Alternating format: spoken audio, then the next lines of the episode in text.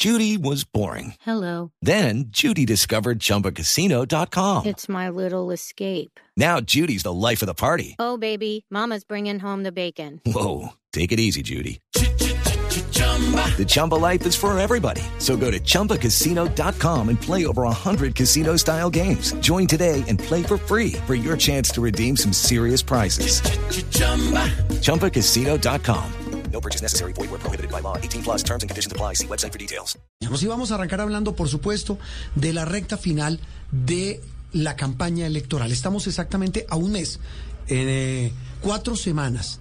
Los colombianos van a estar acudiendo a las urnas para elegir al presidente de la República, o al menos hacerlo para votar por quien creen eh, los colombianos debe ser el próximo presidente en primera vuelta si el que gane no obtiene la mitad más uno de los votos, no tiene el 51% de los votos. ¿Cómo es el pronóstico? Como es el pronóstico hasta ahora, y usted lo menciona, Juliana, y oyentes y televidentes, eh, a propósito de la encuesta, la más reciente, la que publicó el espectador el viernes, de la que hablamos en extenso con Néstor Morales en Mañanas Blue y también en las emisiones de Noticias Caracol y de, de la que hablaremos esta noche en la emisión central de Noticias Caracol haciendo el análisis del alcance, las características y de cómo queda el ajedrez de la política, el ajedrez de las campañas presidenciales, repito, a un mes, a cuatro semanas de esa crucial jornada electoral. Una, una encuesta, la que realiza Inbamer para Blue Radio, Noticias Caracol y El Espectador, que pues dejó muchas... eh, eh, di- di- digamos, muchas características en el tapete, en la alfombra de la política. La primera, que Petro se mantiene. Algunos dicen que se estanca. Se mantiene. En Sí. el liderazgo. Se mantiene y dicen que se estanca porque bajó un puntico, lo cual no es mucho, pero de todas formas, frente a la última encuesta que habíamos tenido al respecto, bajó, está en el 43.6%. Esto en primera vuelta. Cuando En se pregunta si usted por- en primera vuelta por quién va a votar. El repunte de Fico Gutiérrez, para muchos lógico, obvio, porque él es el resultado del triunfo de una de las coaliciones, una de las consultas del 13 de marzo. Eh, Del equipo por Colombia. Del equipo por Colombia. sí, señor. Él subió bastante, en la última encuesta estaba en el 8.7 y aquí ya lo vemos en el 26.7, digamos es el alza más marcada, por supuesto, que tiene esta Eh, sí. encuesta. En el lote perseguidor, haciendo alusión a un símil con el ciclismo, eh, eh, mantiene, mantiene sus números Rodolfo Hernández, el exalcalde de Bucaramanga. Sí, está en 13.9, venía de 13.1, como usted dice, va constante. Y la rezagada realmente de la encuesta, la noticia, digamos, para, para muchos, aparte de lo que pasa en la punta, es lo que pasa en la cola de este lote, y es la desinflada de Sergio Fajardo. que en esta encuesta obtiene el 6.5%, mientras en la anterior tenía el 15%, así que la caída está fuerte. Es brutal. Y lo que genera muchísimas preguntas, empezando para la campaña, que pues dice que no va a claudicar, que nadie nos diga cómo podemos lograrlo. Decía el viernes en la tarde-noche una cadena de WhatsApp de la campaña. Nuestra encuesta está en la calle, con la gente, no nos vamos a resignar, vamos a seguir trabajando durísimo, porque Colombia va a cambiar con Fajardo y con Murillo. Hasta ahora la encuesta dice otra cosa. Pero vamos a tratar, repito, de interpretar, Juliana, eh, con nuestros oyentes y televidentes, estos resultados y sobre todo el panorama político cuando ya estamos a portas de esta primera cita con las urnas para elegir presidente. Paola eh, Montilla, la doctora Paola Montilla Niño, es eh, la directora de la Escuela de Gobierno y Políticas de la Universidad Externado de Colombia. Doctora Paola, un gusto saludarla hoy domingo. Buenos días, Juan Roberto, y buenos días, Juliana. Un gusto estar esta mañana con ustedes. Eh, gracias por Y con acompañar. todos los oyentes. Sí, señora. Y gracias por atendernos hoy domingo, la, la, la, la que la, la distraemos de su descanso dominical unos minutos para que nos ayude y ayude a, nuestro, a nuestra audiencia a entender un poco no solo los resultados, sino el panorama político que hoy tiene el país. Petro eh, manteniendo el liderazgo en la preferencia en esta encuesta, Federico Gutiérrez repuntando, digamos, subiendo, lo mencionaba Juliana, y lo que ocurre con Rodolfo Hernández y eh, Sergio Fajardo. Para usted la interpretación de estos resultados de cara a esa jornada, ¿cuál sería? Pues Juan Roberto, si quiere comenzamos por el hecho más que, que más llama la atención y es la caída de, de Sergio Fajardo. Hágale, arranquemos por ahí. Arranquemos por ahí. Pues uno que puede tener diferentes interpretaciones y muchas razones, pero yo creo que yo señalaría cuatro principalmente. Primero, que Sergio Fajardo no ha llegado a conectarse ni a emocionar a los a los electores, ¿no? hace poquito leí un libro de Lemois sobre por cómo se gana el voto y qué dice Lemois, si finalmente el voto se gana, pues emocionando a la gente. Uno tiene que llegarle a los ciudadanos, generarle algún tipo de emoción negativa, positiva, odio, rechazo, pero algún tipo de empatía, algún tipo de sentimiento. Y pues en este caso el discurso de Sergio Fajardo, sus alocuciones, su campaña, pues no ha llegado a, digamos, no ha llegado a, pegarle como al sentimiento de los, de los, de los electores. Lo segundo es que definitivamente la fórmula presidencial pues no le sumó votos, ¿no? No le ha sumado votos. Eh, si bien el exministro eh, buscaba hacer una representación de la comunidad afro, pues ese voto tal vez sea captado y está siendo captado principalmente por Francia Márquez, ¿no? Esa sería la segunda razón. Lo tercero es que si bien en su discurso creo que no ha logrado tampoco segmentar muy bien su electorado. Me explico. Durante, antes de las primeras, de, la, de las consultas presidenciales, los de la coalición por la esperanza, por ejemplo, en el caso de Amaya tenía un discurso y un segmento y le hablaba mucho a los campesinos, a los agricultores. Ese discurso y ese diálogo, ese pronunciamiento y ese llamado a ese, segmento de la población, pues en el caso de Sergio Fajardo no es tan claro, ¿no? Entonces ahí también se le está perdiendo muy seguramente algunos algunos votantes que estaban por la coalición, pero en este momento no se ven como reflejados en el discurso de Sergio Fajardo.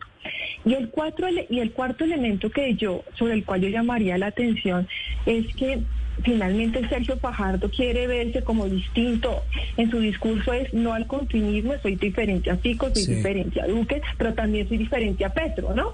Pero si mm. ustedes miran la, la pregunta, la encuesta de Invamer, las personas que tienen afinidad, que tienen una afinidad política hacia el centro, no se identifican con Sergio Fajardo. Apenas un 20% de aquellos que se ubican de centro. ¿A, qué se puede deber eso, eh, doctora Paola? ¿Por qué? qué? ¿A qué lo atribuiría usted? ¿A esta falta de sintonía, de conexión, de emoción? Yo creo que uno por una parte es eso, es una falta de sintonía, pero es que también tenemos dos discursos muy polarizados, ¿no? Entonces, en, en este momento el discurso y las campañas de los que van punteando, como usted muy bien lo mencionaba, y no sé si es un término de ciclismo, pero yo le digo punteando, usted me, me corregirá como se dice en el ciclismo, los que van llevando la cabecera. Petro se distingue, es en contra del continuismo, ¿no? Y finalmente Fico es en contra de Petro, ¿no? Entonces, las personas que se ubican ya claramente en uno o en otro costado, pues tienen una posición clara. Y realmente eh, Sergio Fajardo, al no demostrar ni, ni presentar una posición clara, o tratar de presentar las dos, pero ninguna tan claramente, entonces la gente no logra identificarse. Claro, doctora Paola, pero entonces para que sigamos con nuestra analogía ciclística, podría terminar Sergio Fajardo entonces como gregario de Rodolfo Hernández, aunque pues tiene también las limitaciones legales, pero ¿cómo ve usted esos acercamientos de la última semana? Y le, agrego con una frase de Rodolfo Hernández del viernes, después de que conoció la encuesta Inbamer, dice, yo no la contraté, pero queda claro que si lo doblo, pues cómo voy a retirarme, el que se tendría que retirar es Fajardo para que adhiera a mi campaña. Exacto. Claro, esa sería una primera lectura, pero también recuerden que Rodolfo Hernández no tiene un capital político como si lo puede tener Sergio Fajardo. Es distinto si viene ahorita él va punteando, ¿no? Eh, o ligada en ese momento a Fajardo, la carta que podría jugar Fajardo después yo tengo finalmente una fuerza representativa ya del Congreso. Es más fácil en miras a, a, lograr una gobernabilidad más fácil adherirse a Sergio Fajardo, que Sergio Fajardo tiene ya un grupo de personas en el Congreso con el cual se puede trabajar, que Rodolfo Hernández. Si se va con Rodolfo Hernández, Rodolfo Hernández tiene que comenzar a trabajar desde cero ese, esa formación de coaliciones, ¿no? Mm. Porque eso es lo que esperaría, que cuál de los dos tiene la potencialidad de llegar, si, si llegara a ser electo, pues a manejar el Congreso y dialogar con el Congreso. Sin lugar a dudas, la composición que tenemos en este momento obliga a cualquiera de los vencedores el, en la segunda vuelta, pues hacer campañas, hacer negociaciones, hacer coaliciones, a marcar réditos y pues En este caso, Sergio Fajardo tiene un capital político, un grupo político que lo acompaña, mientras que Rodolfo Hernández no. Bueno, y siguiendo con esa analogía del ciclismo, doctora Paola, hablamos con la doctora Paola Montilla, directora de la Escuela de Gobierno y Políticas de la Universidad de Externado, sobre la encuesta en Bamer, pero sobre el panorama político en general. Hablemos de los que están en la punta, de los dos que están punteando, de Gustavo Petro y de Fico Gutiérrez. Quisiera que me diera su opinión de lo que muchos llaman cada quien lee las encuestas eh, como, como le convenga o como crea o como la, la convicción se lo indique, pero los números son tosudos. Hablemos de lo que pasa con el que puntea, que algunos dicen que se estancó eh, Gustavo Petro, pero otros dicen sí, pero mantiene la diferencia y gran. Lucky Land Casino asking people what's the weirdest place you've gotten lucky. Lucky? In line at the deli, I guess. Aha, in my dentist's office. More than once, actually. Do I have to say? Yes, you do. In the car before my kids' PTA meeting. Really? Yes. Excuse me, what's the weirdest place you've gotten lucky? I never win and tell. Well, there you have it. You can get lucky anywhere playing at LuckyLandSlots.com. Play for free right now. Are you feeling lucky? No purchase necessary. Void where prohibited by law. 18 plus. Terms and conditions apply. See website for details. En intención de voto en primera vuelta y en segunda, si bien con Fico Gutiérrez tiene una distancia de apenas siete puntos, igual sigue punteando Petro. Empecemos con el, con el puntero, con el líder de esta carrera, Gustavo Petro, doctora Paola. Mira, yo creo que Petro tiene un electorado muy claro y es el de los jóvenes, ¿no? Es decir, eh, en, la, en, la, encuesta de Invamer, de Invamer se mostraba, por ejemplo, que el 61%, si, si mi memoria no me está fallando, de los jóvenes votarían por Petro, ¿no? Mientras que, mientras que Fico Gutiérrez tiene como un 18%, realmente logro ver la, la encuesta de ubicar, hay una diferencia clara. En ese sentido, Petro está aglutinando y está llamando a un grupo claro de jóvenes, cualquier joven, en otras para ponerlo en un poco caricaturesco. Si los jóvenes salen a votar, votan por Petro. Uh -huh. ¿Y usted, y usted, usted cree claro. que los jóvenes no van a salir a votar? Que eh, lo hablábamos el viernes eh, con Néstor y los panelistas de Mañana Blue, que el, temor es que si bien, como usted lo dice, entre más jóvenes sean los consultados en la encuesta Inbamer, mejor le va a Petro. ¿Eso se puede traducir lo mismo en las urnas o, o, usted cree como muchos el temor de que esos que dicen que apoyan a Petro no van a salir a votar? No, realmente yo podría mencionar un poco lo que ha mostrado la, la, historia y la literatura. Los jóvenes no salen a votar porque no creen en el sistema y eso no quiere decir que no sean políticos. Yo okay. creo que las marchas lo demostraron. Sí. Son, los jóvenes les interesa la política, les interesa lo que pasa por el país. Tal vez lo que no creen es en las instituciones y en elegir finalmente a un presidente que va a tener que llegar a hacer acuerdos. Eh, de diferentes formas y diferentes mecanismos con el Congreso tal vez eso no les gusta y eso es lo que no los llama a, a ir a las urnas y apoyar esa participación formal. O sea, sí ¿no? cree que los jóvenes van a salir a votar el 29, el 29 de mayo. Si la historia no sigue, si la historia sigue y las tendencias mantienen, los jóvenes en general no votan, no salen a votar. Sí, habría que ver, que, porque eso que usted menciona, doctora Paola, es muy interesante y es que a juzgar por esta por esta consulta de intención de voto, los jóvenes sí se sienten, los, o sea, la mayoría de jóvenes consultados, pues tendrían una, una motivación. Sí, tendrían una motivación y tal vez ese sentido de esperanza que, que, que, que hace alusión Petro, ¿no? Sí, sí. Que es lo que, que, que es, digamos, donde se sienten identificados los, los jóvenes, ese sentido de esperanza y ese nuevo país a partir del cual ellos ven, se ven plasmados, se ven reconocidos. Mm, no sé, Jorge, Juan, Juan, Roberto, porque mire que en las, en las elecciones para los consejos de juventudes us, habían como 12 millones de jóvenes, ¿no? Votaron sí. un millón.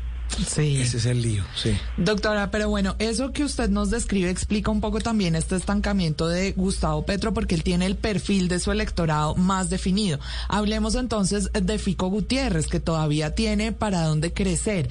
¿Cree usted que lo va a seguir haciendo y cómo ve la posición en la que está? Mira, Fico yo creo que está llamando a un electorado claramente de derecha. Ahorita también la encuesta de Invamer muestra que la gente que tiene una afinidad política de derecha votaría por Fico Gutiérrez, sí. ¿no? Pero también una parte del electorado que se considera de centro también votaría por Fico Gutiérrez. Como los liberales, por ejemplo. Como los liberales, por ejemplo. Existe... Eh, una posibilidad de crecer porque si ustedes lo, lo, revisan, FICO está colocando posturas que no están tan a la derecha, ¿no? Finalmente pongan en un panorama, los que están en de- los que son claramente de derecha, pues muy difícilmente votan por Petro. ¿No? Pero mira que esas personas, él está llamando un electorado que uno podría denominar de centro, centro derecha, y colocando una clara diferencia contra el centro democrático cuando dice voy a apoyar los acuerdos de paz voy a irme a, los territorios.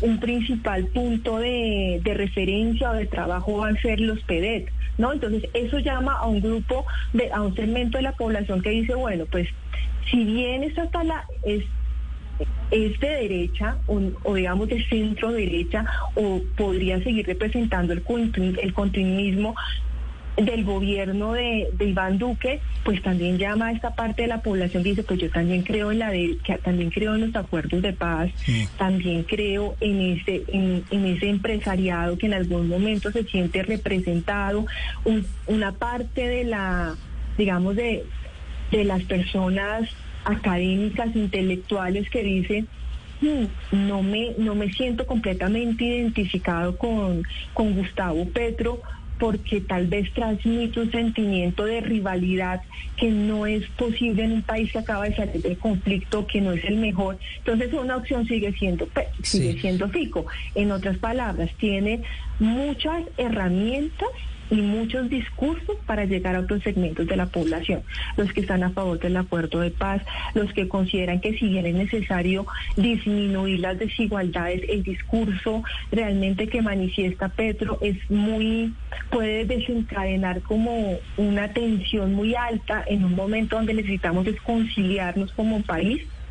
Y en un tercer lugar a una a, a un grupo de, de, digamos de empresarios que, que de nuevo se sienten identificados con, con las posturas de empresariales que manifiesta Fico Gutiérrez. Sí, y ahí pues una reflexión que hacíamos desde el viernes en, en Mañanas Blue y en Noticias Caracol con los la- hacíamos no hacían los analistas es que independientemente de quién gane de- estamos rumbo otra vez a esa bendita polarización y esa bendita representación de extremos porque gane quien gane la otra mitad va a quedar inconforme. Y ahí va pues volvemos a lo mismo. Pero más allá de eso doctora Paola me quedan unos instantes eh, para resumirlo en una frase. Usted hablaba de los temas de campaña. ¿cuál va a ser el tema de campaña según lo que usted ve en el panorama a un mes de ir a las urnas?